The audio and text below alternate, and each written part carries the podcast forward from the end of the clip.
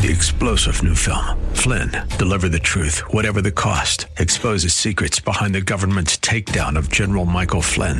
Flynn knew what the intel world had been up to. He ordered the first audit of the use of contractors. This set off alarm bells. He told the truth. He was the most dangerous person for Donald Trump to hire. They had to get rid of Flynn. Flynn, deliver the truth, whatever the cost. Available now. Watch it today. Go to salemnow.com. Salemnow.com. Yesterday, we celebrated Resurrection Sunday in all of its glory, reminded again of the triumph that we have over sin through Christ. We'll take a look at just what that triumph is over as we begin today's broadcast.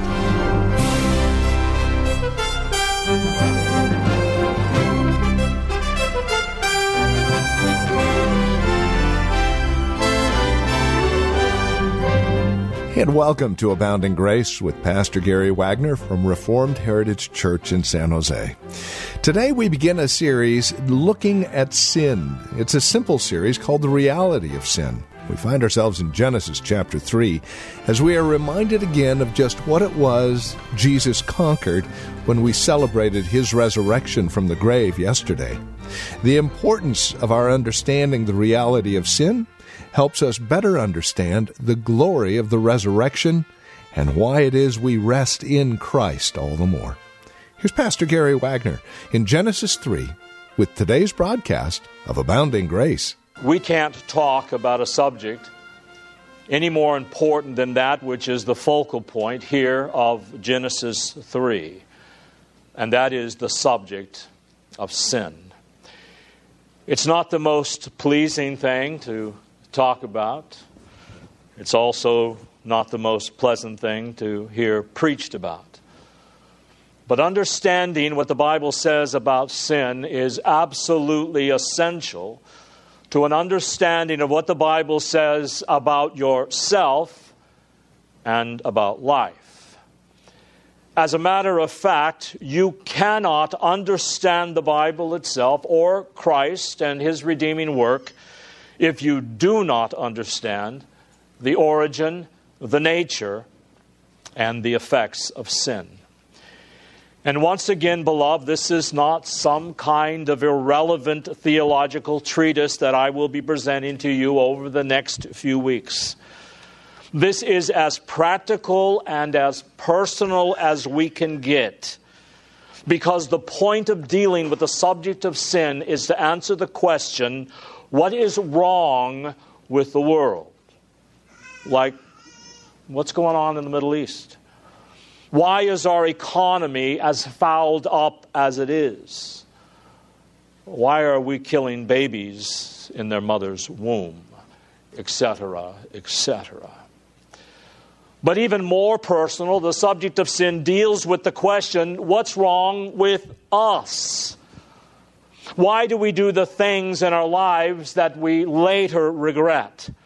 Why is there so much hate? Why are there so many suicides? And why is there so much drug and alcohol abuse? What is wrong with us? And I'm not talking about the person that's sitting next to you, I'm talking about you. What's wrong with you? That is what the subject of sin deals with, and it doesn't matter whether you are a Christian or not. Now, please keep in mind, I'm not trying to put forth what the I'm not trying to put forth what I have to say about this. I'm trying to tell you what the Bible says about this subject. I'm not going to express my own opinion or the opinion of the elders of this church. I'm going to try and set forth as closely and as practically and as personally as I possibly can what the Bible says about you and the sin in your life. So let's begin to delve into the subject. There are several issues we're going to look at, at today and next week, and probably the week after that. The origin of sin. What is temptation like? What should you expect from it? How can you resist it? We'll look at the character of sin, what actually is sin, and how you can identify it. How did sin spread so rapidly throughout the whole human race so that everyone on earth that has ever lived and will ever live, except for Jesus, is a sinner? Why is it that death has spread throughout the whole human race so that every person throughout the whole human race, except two men in the Old Testament, has died and will die? The subject of sin answers all of these questions. And first of all, its origin. Where did it come from? Well, one thing the Old Testament and New Testament make unmistakably clear is it did not, it did not originate with God. Let me give you a quote from both the Old Testament and the New Testament to prove my point. In the Old Testament, from the book of Job, we read, Far be it from God that he should do wickedness, and from the Almighty that he should commit iniquity. Then in the New Testament, it is expressed even more clearly in James chapter 1, where we read, God is light. In him is no darkness at all, and he cannot be tempted with evil, and he himself does not tempt anyone with evil. And the way the Christian actually professes it is God is not the author of sin. Now, don't understand me. Like everything else, sin is under the control of God. Sin is a terrible thing. God may not be the author of it, but I assure you, my dear friends, God is the controller of it every day in your life. The Bible says the wrath of the wicked pleases him. He can even turn the sinful wrath of an angry man to work for the good of his people. You see a great example of this, of course, in the life of Joseph in the Old Testament, where he, by his jealous brothers, was thrown into a pit and then sold into slavery, them thinking they had rid themselves of them of him, and yet God used all of that to get Joseph down into Egypt, where he would then be Pharaoh's number one man. And thereby, through that, save his whole family from famine, even his brothers that had persecuted him. And of course, Joseph said, What you planned for evil, God planned for good. So, although God is too holy and too pure to be the author of evil, nevertheless, evil is under the control of God. So, where did sin come from as far as the human race is concerned? Well, the, answer, the Bible answers that question for us in Genesis 3. It says that sin in the human race originated with Satan the tempter. Now, we don't know. a great deal about Satan as far as his origin is concerned. We do know, as the book of Jude tells us, that Satan fell from a lofty place into a place of rebellion because of his envy toward God. But regardless of his origin, the Bible makes clear that the serpent that spoke to Eve, tempting her to sin, was none other than Satan himself in the form of that serpent. Now, we need to understand something about Satan. He is a created being, he is not merely the figment of someone's imagination. And he's not some red guy with horns and a tail, but he is a real created being. God created Satan. When God created him, the Bible leads us to believe that he was a perfect being but he fell into sin. Remember, Satan is finite, he is created. Apparently, he's more powerful than we are in many ways. When we stand and try to fight him in our own strength, we are unable to do so. Face to face, he has more power than us in and of ourselves, but nevertheless, he is limited he has his bounds. Now, that is contrary to the opinion of many people in this world. Satan worshippers as well as Christians. And by the way, way, I read just recently that in most metropolitan cities, the number one crime that the police force has to deal with is related to Satan worshippers. What do Satan worshippers believe? They believe many things the same as what many so called Bible believing fundamental Christians believe that Satan is everywhere. Absolutely not. Only God is everywhere.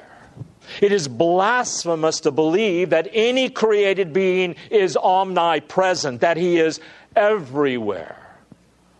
Satan worshippers and many so called Bible believers say Satan knows everything. No, God is the only one who is omniscient. And it is blasphemous to attribute omniscience to any created being. They say Satan can do anything. No, Satan has bounds set by God Himself. Only God can do anything. Satan is not omnipresent, he is not omniscient, or is he all powerful or omnipotent.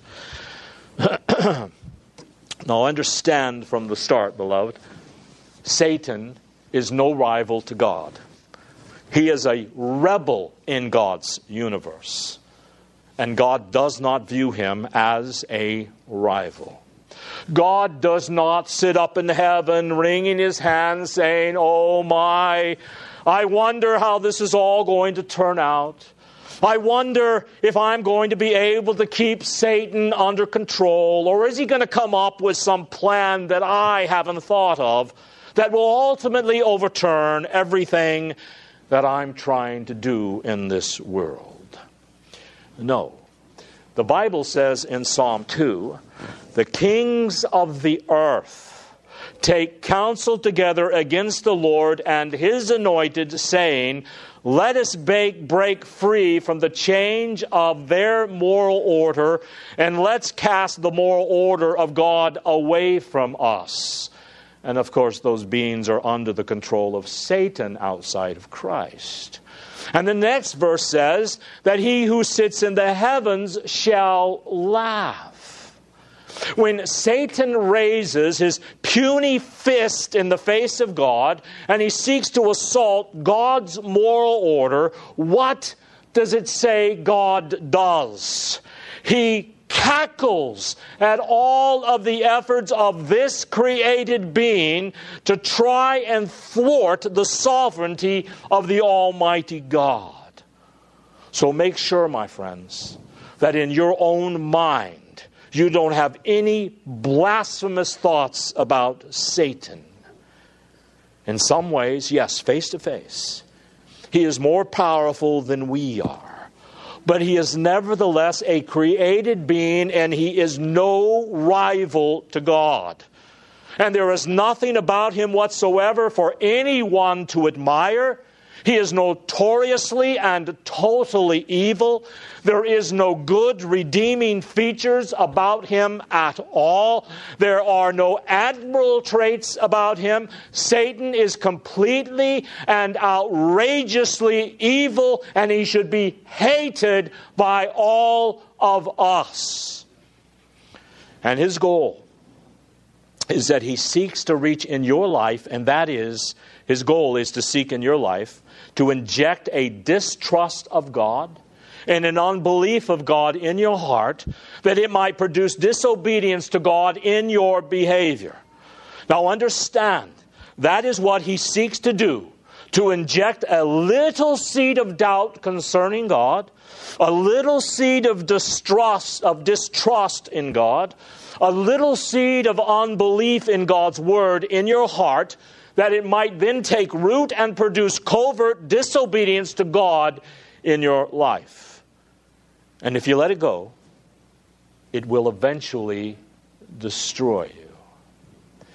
That's why the Bible says what it does in James and 1 Peter.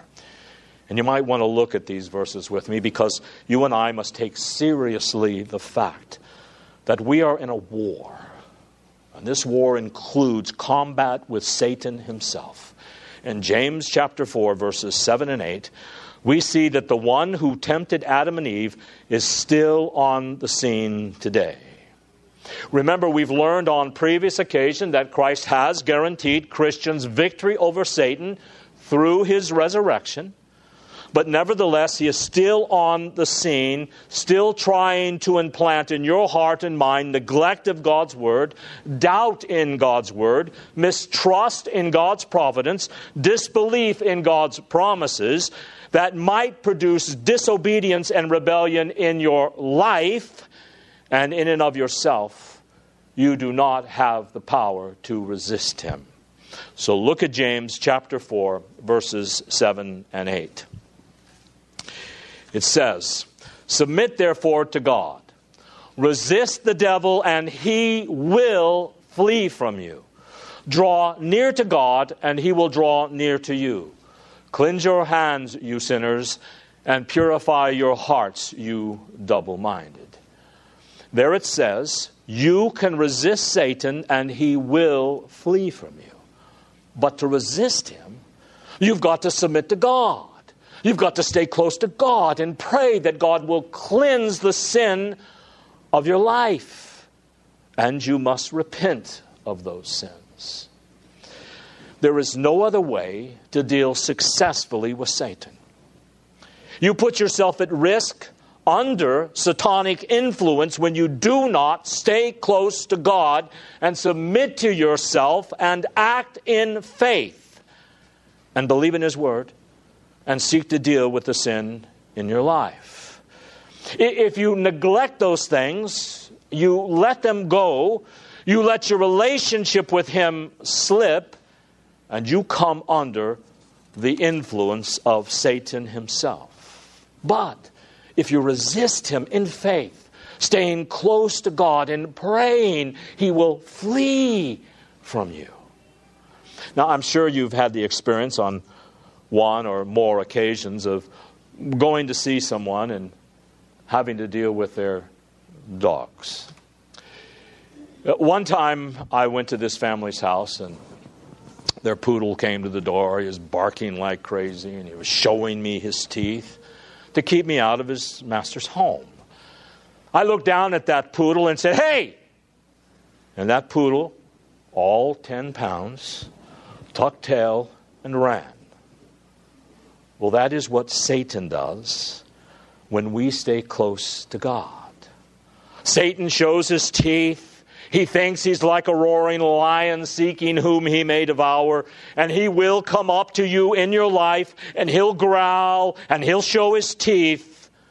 But if you are submissive to God, you are staying close to God, then you can resist him and he will talk, tail and run and show you the coward that in fact he is.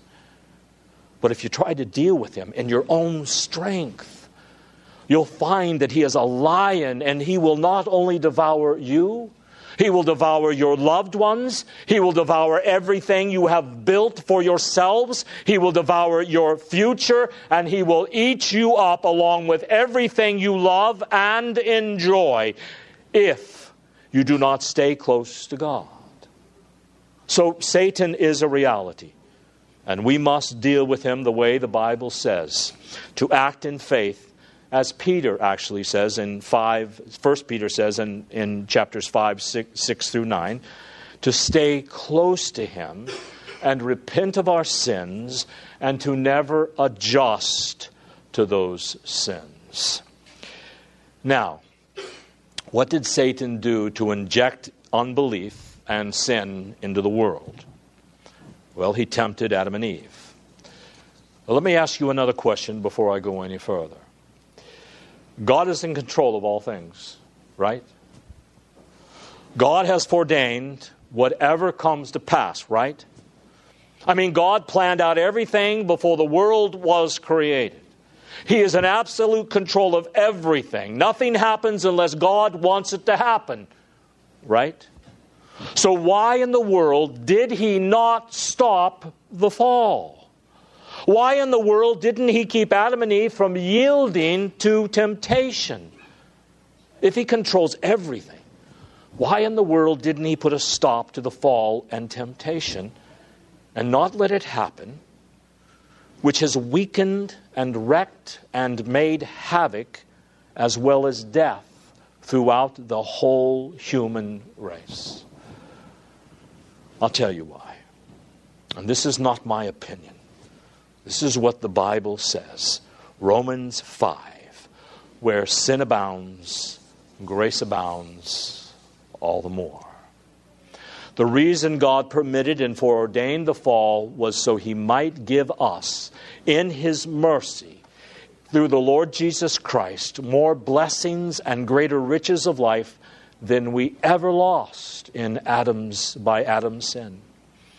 You and I would never know the riches of God's grace and God's mercy and what God can do for a sinner in overcoming our sin and the sin in the universe if you hadn't seen God do it for yourself in the Lord Jesus Christ in your life.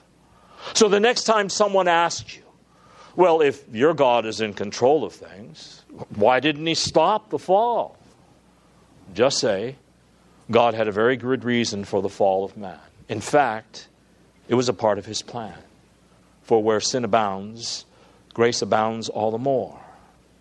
Because you see, God wanted to put us in a position where we would get far greater riches and blessings of salvation in Christ than the human race ever lost by Adam's sin.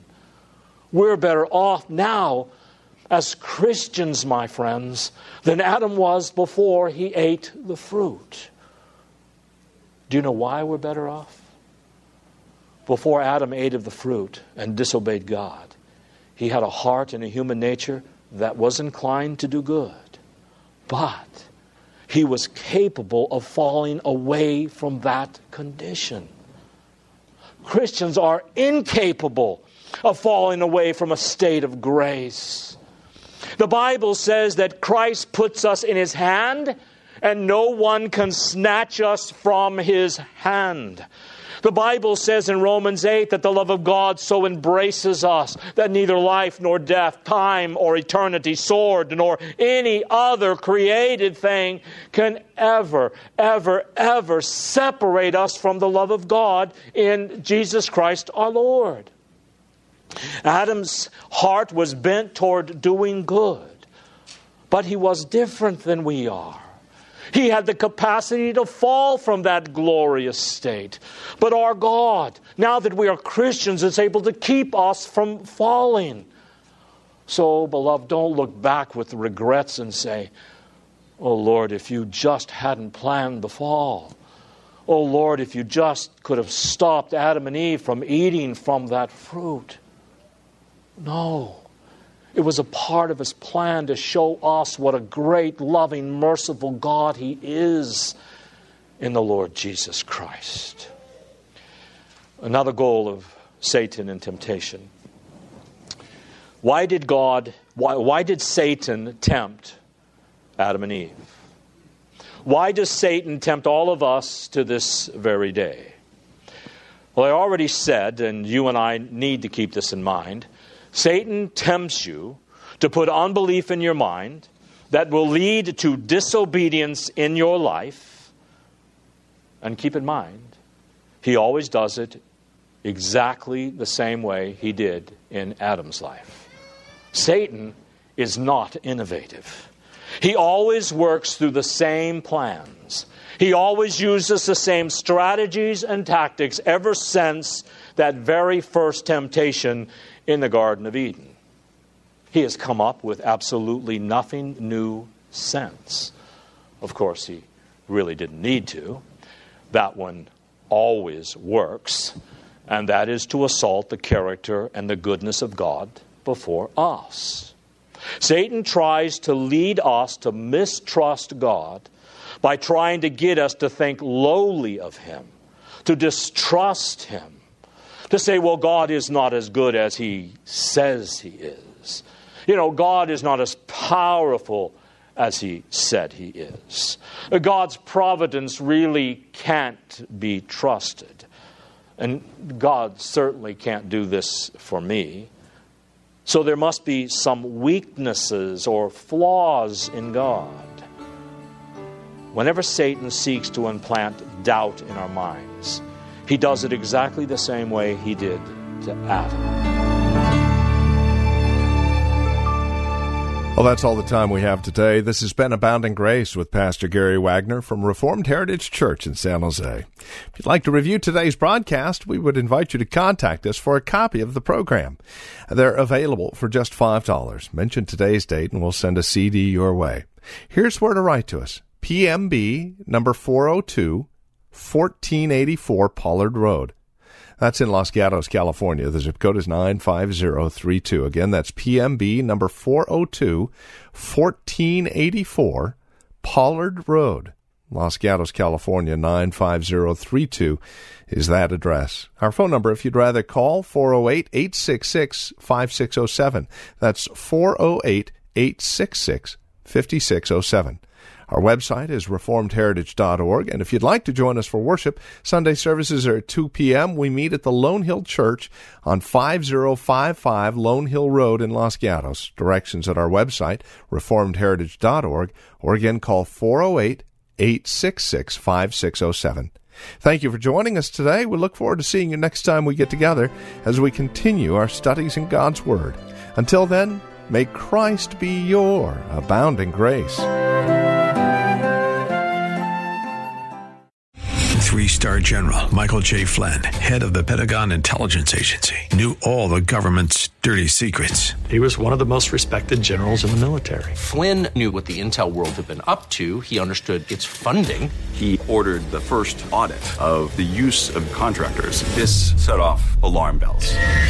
The explosive new documentary, Flynn, Deliver the Truth, Whatever the Cost, uncovers the facts behind this scandal. Flynn told the truth. He was the most dangerous person for Donald Trump to hire. I find out the worst enemy that I'm going to face in my life is right here in America. They took my assessment and they wanted me to change it. And I was like, I'm not changing it. They had to get rid of Flynn with in depth interviews, archival footage, and never before seen personal records of the man behind the headlines. I just felt like I was drowning. Flynn, deliver the truth, whatever the cost. Available now. Watch it today. Go to salemnow.com. Salemnow.com.